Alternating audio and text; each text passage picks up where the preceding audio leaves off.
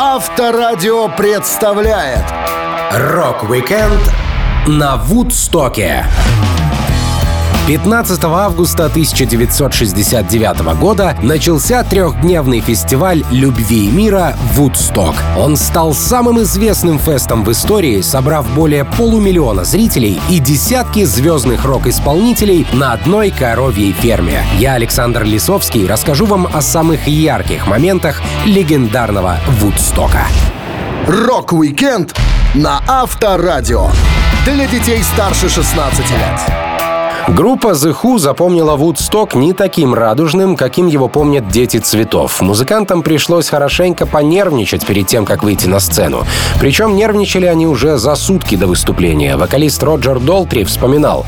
«Нам пришлось выступить на Вудстоке. Я говорю, пришлось, поскольку хоть этот фестиваль и вошел в историю как важное культурное явление 20 века, там было не очень весело. На поле царил дурдом еще до того, как мы приехали. Пит провел несколько часов в пробках, многие другие артисты вовсе не смогли добраться. Кругом творилась какая-то чертовщина. Куча народу еще была в пути, несмотря на то, что губернатор Нью-Йорка уже объявил это событие национальным бедствием. Если губернатор Нью-Йорка пытается отговорить вас от посещения какого-то мероприятия, это первый признак того, что там будет круто. Но группу ждали совсем не те условия, к которым они привыкли. В гостинице номера предоставлялись только музыкантам, а технические работники спали прямо в коридорах. Звезды шоу разместились в отеле под вывеской «Лагерь спокойствия», а к 7 часам вечера на автобусе их отвезли за кулисы. И тут началось самое утомительное — ожидание. Долтри говорил, «Мы должны были выступить вечером, но к 4 часам утра следующего дня мы все еще болтались за кулисами на грязной поляне и просто ждали. Потом еще немного ожидания. Даже в лучшие времена я терпеть не мог бездельничать. Вы должны быть на чеку, нужно держать контроль, но важно не перекипеть. Для нашего барабанщика Кита Муна это было тяжелее. Нервы у него были ни к черту. Раньше его тошнило перед концертами. Я думаю, что именно это положило начало его алкоголизму. Страх перед выходом на сцену. Ему нужно было выпить, чтобы успокоить нервы. На Вудстоке за кулисами не было нормальной еды. Все было смешано с ЛСД, даже кубики льда. К счастью, я прихватил бутылку ликера «Южный комфорт», так что чувствовал себя комфортно, пока не решил выпить чашку чая. Чай оказался галлюциногенным, чего уж точно не ожидал Роджер Долтри. Он жутко злился на всех и все, что было на Вудстоке. Who стали самой воинствующей группой на фестивале мира и любви. Долтри жаловался. Все шло наперекосяк, мы насквозь промокли. То и дело случались перебои с электроэнергией, публика поднималась на сцену, кто-то штурмовал осветительные установки. Пит сказал, что видел, как какой-то пацан рухнул с одной из установок и, возможно, сломал себе шею. А затем посреди ночи организаторы задумали оставить нас без гонорара. Наш взнос составлял около 80 тысяч долларов на современные деньги, и большую часть из этой суммы мы уже потратили на билеты, поэтому мы отказались продолжать, пока нам не заплатят.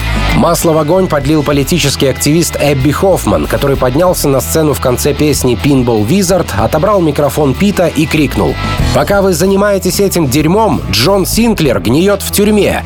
Естественно, Пит прогнал его со сцены, перед этим пригрозив призыв убить следующего, кто вздумает орать в его микрофон. В итоге, когда группа доигрывала свой сет, около 6 часов утра начался рассвет. Это было крутейшее зрелище, которое оценил даже скептично настроенный Роджер. Фото были очень красивые, Долтри рассказывал. Журнал Life сделал целый памятный выпуск о фестивале, и я стал счастливчиком, чья фотография красовалась на центральном развороте. Я и моя рубаха с бахромой. Это был новый уровень популярности. И почти сразу же наша карьера карьера пошла в гору. Рок-викенд на Вудстоке. На Авторадио. В 1969 году, когда проходил Вудсток, Джо Кокеру было всего 24 года. Он не считался очень популярным и был приглашен как бы заодно с другими новичками, которые хорошо выступали, но не являлись звездами мирового уровня. Организатор фестиваля Майкл Лэнг рассказывал. Часть нашей стратегии заключалась в том, чтобы заказывать менее известные группы вместе с более популярными. Джо Кокер был неизвестен, Сантана был неизвестен, Кросби, Стилс и Нэш были неизвестны, и даже Джонни Винтер был неизвестен. Мы пытались представить публике новых артистов, которые, как мы думали, найдут отклик, и не ошиблись, выбирая музыкантов. Джо выступал со своей командой The Grease Band, они сыграли в воскресенье днем, и музыкантам очень повезло с погодой. Уже на последней песне «With a Little Help of My Friends, за плечами показалась грозовая туча. Джо вспоминал. «Мы хорошо отыграли свой сет, и тут ребята говорят, «Джо, обернись». Я поворачиваюсь и вижу за собой на небе огромную черную тучу. Она пришла как раз, когда мы закончили. На несколько часов началась гроза, и фестиваль прекратился. Нам очень повезло в тот день играть первыми, поскольку Country Joy and the Fish из-за грозы часа четыре ждали своего выхода на сцену. Это был самый мокрый и грязный фестиваль, что я когда-либо видел. Джо Кокер, как и другие музыканты, боялся есть еду и пить напитки, которыми угощали за кулисами, поскольку ходили слухи, что все на фестивале может быть приправлено нехорошими веществами, от которых человек теряет самоконтроль. Музыкант рассказывал.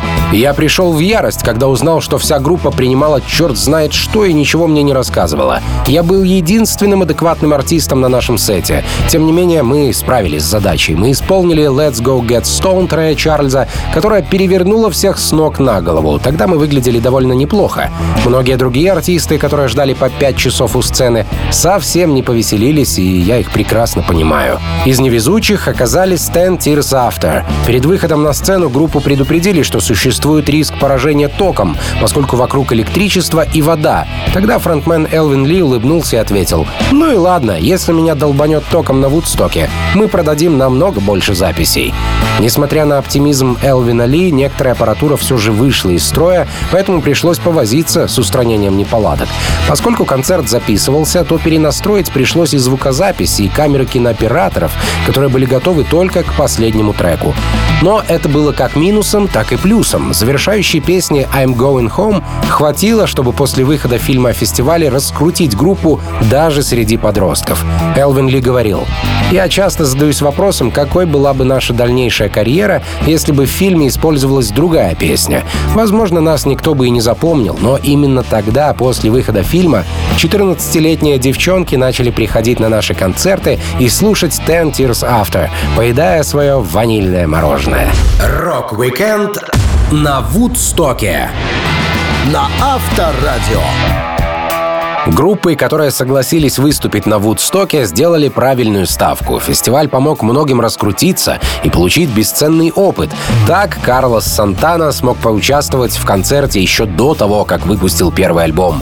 Все благодаря грамотному менеджеру Биллу Грэму. Сантана вспоминал. «Билл был моим ангелом-хранителем. В жизни каждого есть люди, которые всегда приходят вовремя и оказывают помощь, когда это нужно. Билл пригласил нас в свой дом в Милвелли. Он сказал, будет концерт, который изменит изменит всю вашу жизнь. Мне нужно, чтобы вы, ребята, там сыграли. После этого люди начнут смотреть на вас так, как они смотрят на The Doors и Джимми Хендрикса. Организатор фестиваля Майкл Лэнг рассказывал, как решил рискнуть и позвать малоизвестного и не очень опытного Сантану для выступления на своем мероприятии. Он говорил, «Билл Грэм прислал мне пару пленок, которые меня просто нокаутировали. Сантана был очень заразным. Я имею в виду музыку. Его ритм-секция просто чума, а таких гитарных партий с латиноамериканским американским оттенком я точно раньше не слышал. Не послушав полностью ни песни, я тут же сказал «Да, мы возьмем их». И это была лучшая сделка, которую я когда-либо заключал. Билл дал их мне за 10 тысяч долларов на современные деньги. На фестиваль музыки и любви было очень сложно попасть, поэтому некоторых музыкантов доставляли на вертолетах. Вокруг стояли сотни тысяч людей, но свой первый концерт для такой большой аудитории Сантана помнит плохо. Он рассказывал. Когда мы приземлились у сцены, первым, кого я увидел, был мой друг Джерри Гарсия из Grateful Dead. Он выглядел как один из йогов в Гималайской пещере. Он излучал уверенность и спокойствие. Организаторы сказали, что после Grateful Dead наш выход, и Джерри добавил, «Ну, чувак, тогда тебе лучше устроиться поудобнее, потому что мы не свалим со сцены до часу ночи как минимум. Тут полный бардак, так что побалуйся нехорошими излишествами». Был полдень, и я подумал, что к двум часам ночи точно протрезвею. Как ранее заметил Гарсия, на сцене был полный бардак, и последовательность выступлений часто менялась, поэтому буквально через два часа после приема Карлосом Сантаной нехорошего излишества его позвали выступать. Это была полная неожиданность. Сантана со страхом рассказывал о последствиях. Выступлениях. К тому времени я действительно не был самим собой. Я просто старался сосредоточиться, не отвлекаясь, держать баланс, как серфер на волне убийцы, и не забыть все, что нужно сыграть. В итоге повышенная сосредоточенность музыканта не дала ему облажаться на шоу, хотя для этого были все предпосылки. Выступление оказалось шикарным, даже несмотря на состояние Сантаны и неопытность его музыкантов. Барабанщик Карлоса Майкл Шерива в свои 20 лет стал самым молодым выступающим на Вудстоке. Сам же гитарист составил свой рейтинг лучших музыкантов на фестивале любви. Он говорил, «Для меня на первом месте группа Sly and the Family Stone, на втором — старина Хендрикс и на третьем — любые другие банды, выступающие в те дни, готовые побороться за это место с нами, поскольку мы отыграли блестяще. После этого я уже отрабатывал сотни шоу и записался с разными артистами, даже с, мать его, Стивеном Тайлером. Рок-викенд на Вудстоке. На Авторадио. Фестиваль мира и любви Вудсток в 69 году наделал много шуму в прямом и переносном смысле.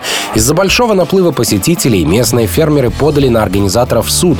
Пришлось разбирать около 80 разных исков. Говорят, даже местного управляющего именно из-за Вудстока не переизбрали на следующий срок. Организаторы понесли убытки в миллионы долларов, но благодаря созданию документального фильма о фесте, что позже получил Оскар, долги удалось покрыть. Вудсток 69 внес свои изменения изменения в демографическую ситуацию. За три дня было зафиксировано два смертельных случая. Один от инсулина, а другой, когда трактор наехал на спящего на соседнем сенокосе человека. И два случая рождения детей. Один в машине в пробке, другой в больнице, когда роженицу доставили вертолетом. Поскольку то был фестиваль любви, значимая часть посетительниц стала мамами через 9 месяцев после мероприятия. Несмотря на недовольство местных жителей, Вудстоки продолжались в честь 10, 20, 25, 40 и 50-летия оригинального феста. Проходили они в разных местах. Организатор Майкл Лэнг говорил, в 94 году все прошло замечательно. У нас было много старых исполнителей. Кросби, Стилзен Нэш, Джо Кокер, Сантана, а с другой стороны Red Hot Chili Peppers, Металлика и Aerosmith. И это была отличная смесь. Я бы сказал, что аудитория за выходные выросла примерно до 350 тысяч человек. У феста были свои проблемы, своя механика, но все прекрасно провели время. Как и в 69 году, этот Вудсток тоже прервал дождь, но потом все вернулись. Стивен Тайлер был рад отыграть на новом Вудстоке, поскольку на старом он присутствовал лишь как зритель по другую сторону сцены. Он вспоминал, опыт первого Вудстока полностью перевесил второй, на котором мы играли в 94 году. Каждый раз, когда я выходил из трейлера, меня фоткали и атаковали журналисты. Я бы предпочел кататься по грязи, как делал это в 69-м. На том Вудстоке я сидел в палатке, и внезапно она задрожала от лопасти вертолета. Я выполз на улицу и увидел, как идет дождь из настоящих, мать его, сосисок. Из вертолета мне орали «Убирайтесь с пути!». Эти ребята сбросили 600 фунтов хот-догов, а также кастрюли и сковороды для приготовления пищи. Я подошел, взял одну кастрюльку и начал барабанить. Потом подошел другой парень и сделал то же самое. Очень скоро дюжина людей стучит в кастрюле, потом две дюжины, три. Это было крутое время. Группа Red Hot Chili Peppers вспоминала Woodstock 94, на котором выступила в костюмах Хендриксов и лампочек. К перчикам тогда только пришел гитарист Дэйв Навара, Кидис рассказывал. Woodstock был первым концертом с Дэйвом. Наш менеджер подошел и сказал, «Окей, вы будете хедлайнерами на Вудстоке. Хотите сделать что-нибудь особенное?» Я нарисовал на полу огромную лампочку и сказал, что такие лампы мы наденем на головы. Дэйв посмотрел на нас и спросил, «Я буду выступать в огромной лампочке на башке?» Ну а потом нам еще шили одинаковые костюмы Джимми Хендрикса, потому что на бис должна была прозвучать его песня «Fire». Дэйв Наварро больше привык быть крутым, сексуальным, рисковым, раздетым и мускулистым парнем, а мы заставили его надеть серебряный костюм космонавта с огромной лампочкой вместо головы. Но он, в принципе, не жаловался. Woodstock 94 был всем по кайфу. Рок-викенд на Вудстоке. На Авторадио. Для большинства людей Вудсток известен исполнителями, которые сыграли на большом трехдневном фесте. Многие из них уже были звездами, многие прославились вскоре после Вудстока, но куда большее количество групп и музыкантов по разным причинам отказались или не смогли сыграть на Коровьей поляне перед полумиллионной аудиторией. Организатор Вудстока Майк Лэнг рассказывал, как пытался пригласить Битлз и случайно обидел Леннона. Тогда Битлз не гастролировали, они распадались, поэтому Джон Леннон предложил выступление Plastic Ono Band. Но наше руководство не очень-то хотело его видеть в таком составе. К тому же он был арестован за наркотики в Англии, так что мы использовали это как предлог. Студия Apple прислала мне письмо, в котором говорилось, что они собираются прислать художественную инсталляцию от Plastic Ono Band. Но письмо пришло примерно в то время, когда нам отказали в одной из площадок, и мы решали более важные вопросы. Так о Ленноне позабыли, и ему, судя по всему, это не очень понравилось. Тем не менее, Джордж Харрисон говорил, что приезжал на Вудсток просто посмотреть, как, впрочем, и барабанщик группы The Doors Джон Денсмор, который тоже пошел на фестиваль в качестве зрителя, поскольку его группа отказалась от выступления. Гитарист The Doors Роберт Кригер вспоминал, «На самом деле мы не выступили на Вудстоке из-за нашего клавишника Рэя Манзарика. Он был авторитетным парнем в группе и сказал, «Да вы что, шутите? Какой идиот попрется на Вудсток? Это провальное дело». После таких слов никто из группы не отважился с ним спорить спорить, только наш барабанщик Джон Дэнсмор все же решил поехать на концерт. В свою очередь, Дэнсмор ничуть не пожалел о том, что отправился на Вудсток. Он рассказывал. «Я был с ребятами за кулисами и, проходя на край сцены, украдкой глянул на аудиторию. Это было что-то. Море лиц, венчающее вершину холма, расположенного примерно в четверти мили. Крупнейший из когда-либо забабаханных концертов, а The Doors не играли. Что ж, ну ладно, зато я там был. Суровый Иэн Андерсон из группы Jet Rotal и до и после проведения фестиваля был уверен, что правильно сделал, отказавшись выступать на сцене Вудстока. В интервью он объяснял. «Я знал, что это будет большое дело, но я спросил нашего менеджера Терри Эллиса, «Чувак, а кто еще там будет?» И он перечислил большое количество групп. Я сказал, «Значит, будет много обнаженных парней и девиц в неадеквате, которые станут валять дурака в грязи?» Прогнозировался дождь, и Терри ответил «О, да». Тогда я отказался, поскольку не люблю хиппи, и мы были не в тему. Не по своей воле от Вудстока отказался и Боб Дилан. Первоначально его включили в лайнап, но у него заболел сын, и Циммерману пришлось отменить выступление. Фрэнк Заппа не поехал на фест, ведь, по его словам, там слишком много грязи. Ну и Led Zeppelin, как и около двух десятков других групп, не смогли принять приглашение на Вудсток. Их менеджер Питер Грант сказал, «Нам нужно держать марку. Я отказался, потому что на Вудстоке мы были бы просто очередной группой в списке. Хотя, нужно заметить, Цепелины бы очень круто вписались в line-up Вудстока по стилю, духу и музыке, которую они делали. Рок-викенд на Вудстоке на Авторадио. Самым известным участником Вудстока, как по меркам 69 года, так и по нынешним меркам, стал Джимми Хендрикс, который был приглашен как хедлайнер. Предполагалось, что он красиво и мощно закроет трехдневный беспредел мира и любви, но в итоге получилось все не так уж и радужно. С командой Хендрикса очень сложно договориться. У него был сильный менеджер, не желающий идти на уступки. Организатор Вудстока Майк Лэнг вспоминал. Думаю, разговор с Хендриксом был самым сложным из всех. Конечно, Джимми на тот момент был самой большой рок-звездой в мире, но я установил политику, согласно которой максимальная сумма, которую я заплатил бы любой группе, составляла 100 тысяч долларов на современные деньги. Поэтому, когда я подошел к менеджеру Джимми Майклу Джеффрису, то предложил ему 100 тысяч, но им только что заплатили в 10 раз больше за выступление в Мэдисон Сквер Гарден, которое должно было состояться за две недели до Вудстока. Самое обидное, что всего год назад он мне доставался в три раза дешевле, чем я платил сейчас. Джимми в то время жил в Вудстоке с менеджером Майклом, и мы с Хендриксом как бы сталкивались друг с другом и здесь, и там. Я знал, что он хочет играть, поэтому у меня было преимущество. В итоге Майк Лэнг пошел на компромисс. Чтобы не нарушать свое правило о максимальной сумме гонорара, он предложил Хендриксу выступить дважды — на открытии и на закрытии Вудстока, что принесло бы гитаристу не обещанные 100 тысяч, а 200 тысяч долларов на современные деньги. Агенты все никак не шли на уступки, но и Лэнг не мог потратить больше, иначе он просто не заплатил бы другим музыкантам. Через некоторое время представители Хендрикса связались с Лэнгом и предложили новые условия. Майк вспоминал. Yeah. В конце концов, мы пришли к выводу. Джимми отыграет два подхода. Мы заплатим ему 200 тысяч долларов и добавим 14 тысяч на прочие расходы. Я так понял, менеджерам нужно было где-то попонтоваться и сказать, на Вудстоке мы заработали больше, чем кто-либо другой из артистов, поэтому они и накинули гонорар. За три дня фестиваля задержка выступления составила около 10 часов, и на время выхода хедлайнера Джимми Хендрикса половина народа уже разошлась, поскольку это были 9 часов утра понедельника. Получилось, что новички выступали перед полумиллионной аудиторией, а самый дорогой и почетный гитарист собрал всего 200 тысяч человек на шоу. Но Хендрикс выложился по полной. Он сыграл свою версию гимна США на гитаре, за что его стали обвинять в надругательстве над символом страны. Сам же музыкант заявлял. «Я сыграл гимн Америки, потому что я американец, мать вашу. Меня заставляли петь эту песню в школе, так что можете считать, что я просто вспомнил домашнее задание. Это была необычная и современная версия. Мне кажется, получилось красиво».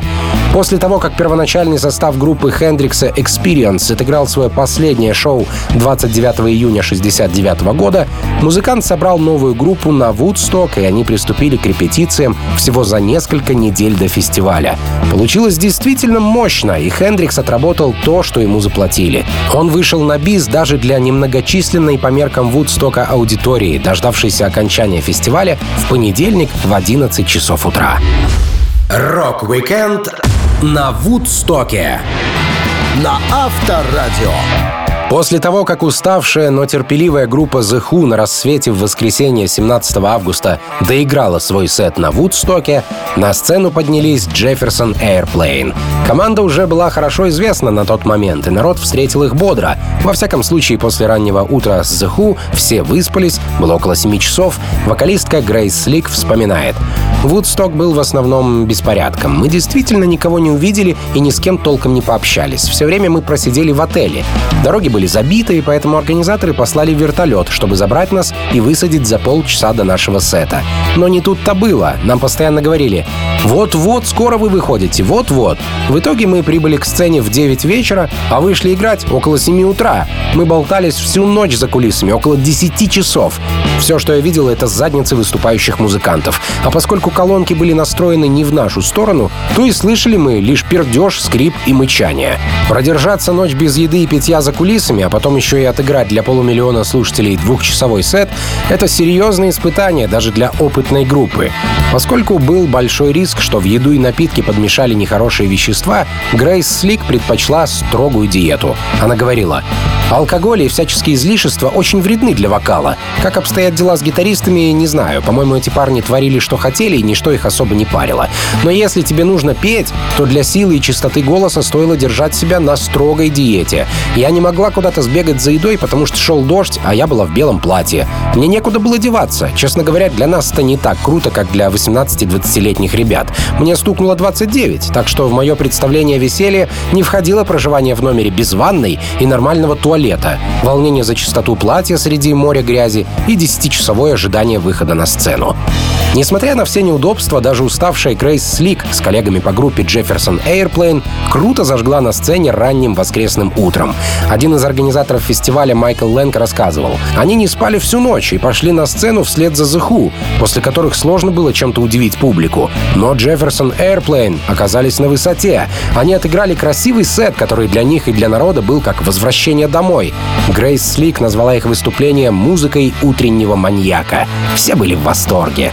Сами музыканты, впрочем, не особо разделяли энтузиазм организаторов по поводу своего шоу.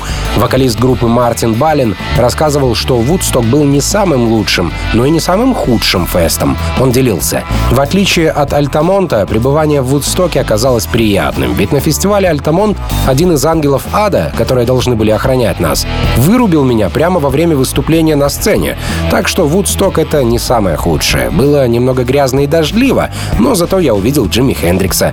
Конечно, мы не дожили бодрыми до 7 утра и выступили ужасно. Этот ужас показали в документальном фильме, поэтому я никогда его не смотрел, да и смотреть не буду.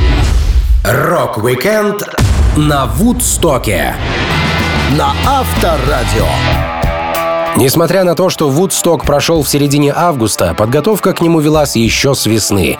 У организаторов были проблемы с тем, что группы не хотели подписываться на сомнительное мероприятие, и важно было уговорить хоть какую-то банду, чтобы ее примеру последовали другие. Так вот, первой группой, которая согласилась выступать на Вудстоке, была Creedence Clearwater Revival. Еще в апреле они решили, а почему бы и не выступить на фесте мира и любви за 70 тысяч долларов на современные деньги. И, как сказал барабанщик группы, как только согласились Криденс, пришли все остальные исполнители. На мероприятие Криденс добрались по воздуху, поскольку дороги были заблокированы. Дук Клиффорд вспоминал, «Нам сказали, что на дороге стоит куча тачек, которые были брошены хозяевами по пути, и нас уведомили, что на фесте примерно полмиллиона человек, поэтому они высылают вертолеты, чтобы мы могли добраться туда безопасно.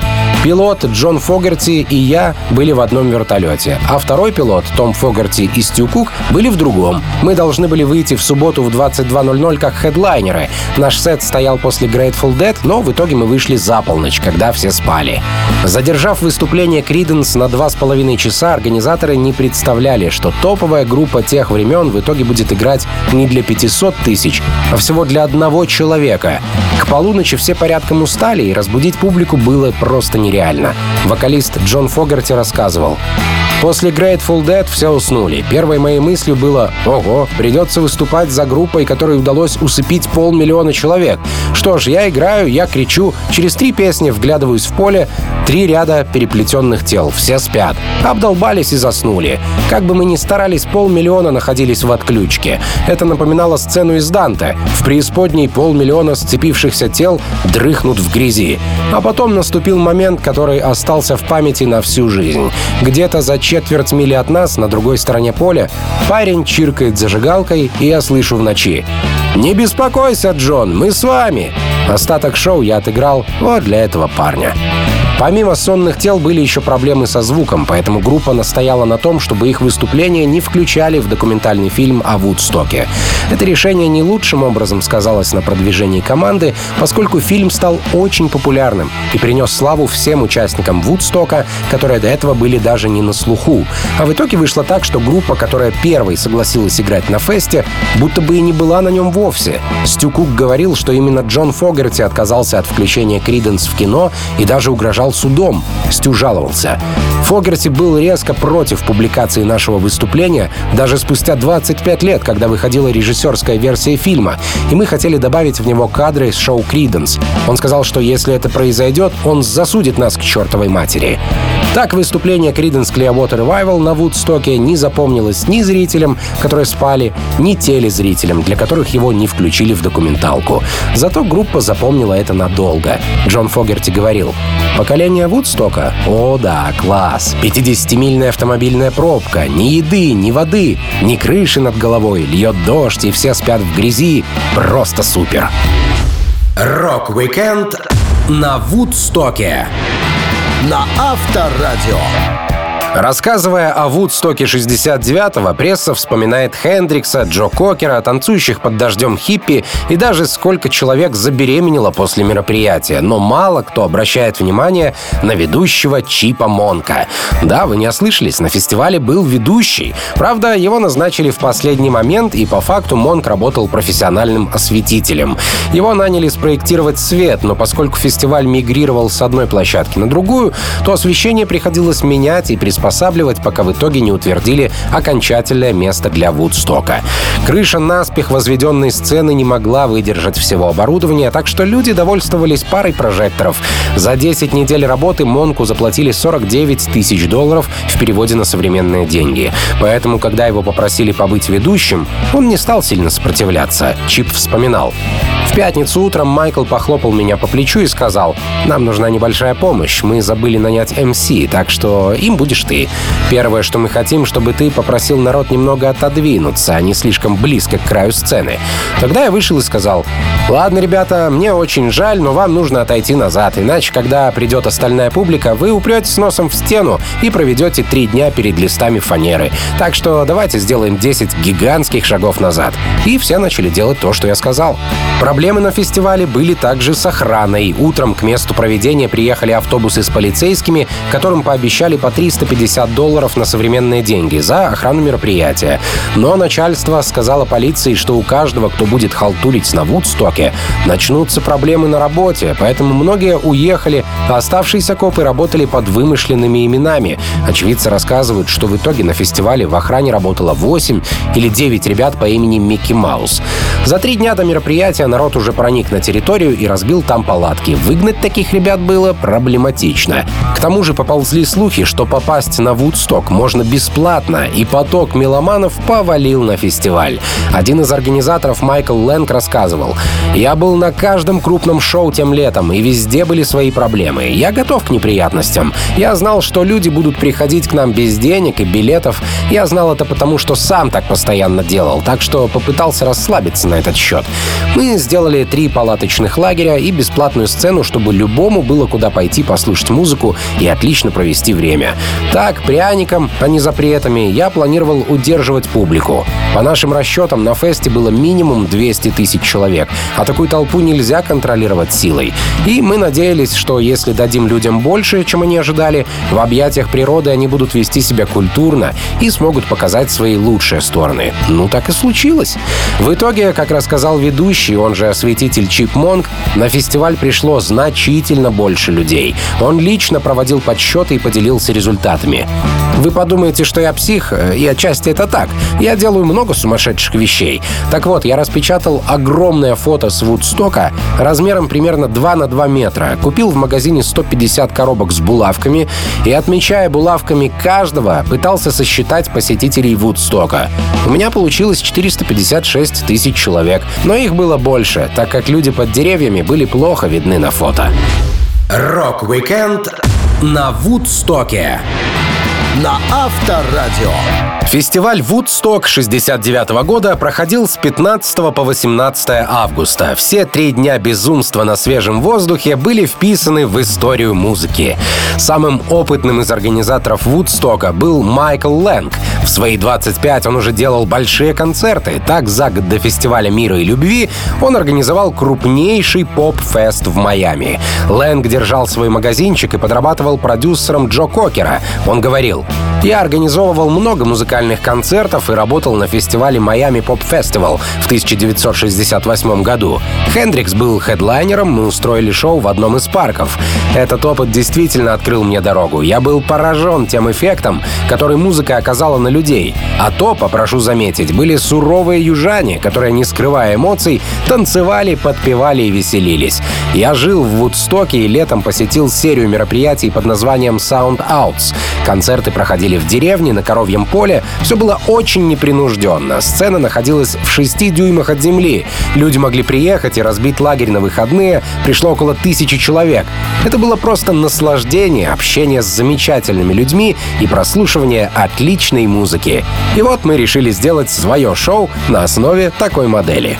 Woodstock 69 вместе с Лэнгом создавали парни Джон и Джоэл. У Джона были хорошие деньги, которые он хотел выгодно вложить, Поэтому он подал объявление в газету. Молодые люди с неограниченным капиталом ищут интересные, законные инвестиционные возможности и бизнес-предложения. Лэнг, будучи опытным продюсером, умел убедить отдать ему деньги для хорошего дела, и он воспользовался своим умением. Так появился бюджет Вудстока. Несмотря на восхищение Лэнга полями и цветочками, сначала фестиваль планировали провести в городе Вудсток, но не смогли найти подходящей площадки. Зато место нашли неподалеку в городе Уоркилл. Местные жители непрерывно писали жалобы на организаторов и ставили им палки в колеса. Так, за месяц до начала фестиваля Ленгу отказали в аренде территории. Тогда владелец мотеля Элиот Тайбер предложил провести фест у него на Белом озере, но полянка оказалась слишком маленькой. И тут Тайбер познакомил Майкла Ленга с Максом Язгуром, чья молочная ферма в итоге вместила все 500 тысяч посетителей Вудстока. Лэнг вспоминал, что ему очень понравилось это место. Это было волшебство, просто идеально. Поле в форме чаши, небольшой подъем для сцены стороны озеро на заднем плане. Сделка была заключена прямо на поляне. Я помню, как пожал руку Макса и впервые заметил, что у него было только три пальца на правой руке, но его хватка оказалась стальной. За аренду своей фермы Макс получил более 500 тысяч долларов в переводе на современные деньги. Учитывая, что в том году он терял весь урожай, это была нормальная компенсация за простой плодородной полянки. Язгур оказался понимающим человеком. Со сцены фестиваля он сказал «Я фермер, я не знаю, знаю, как разговаривать с 20 людьми одновременно, не говоря уже о такой толпе. Это самая большая группа людей, когда-либо собранных в одном месте. Из-за этого у вас было немало неудобств, связанных с водой, едой и так далее. Ваши продюсеры проделали огромную работу, чтобы позаботиться о вас. Мы доказали миру, что полмиллиона детей, и я называю вас детьми, потому что у меня есть дети старше вас, могут собраться вместе и провести три дня веселья и музыки. Поскольку многие команды застряли в пробке, то открывать Вудсток выпало Ричи Хейвенсу, который, помимо прочего, спел несколько каверов на Битлз, группу, что переживала распад и сама приехать отказалась. Рок-викенд на Вудстоке на Авторадио.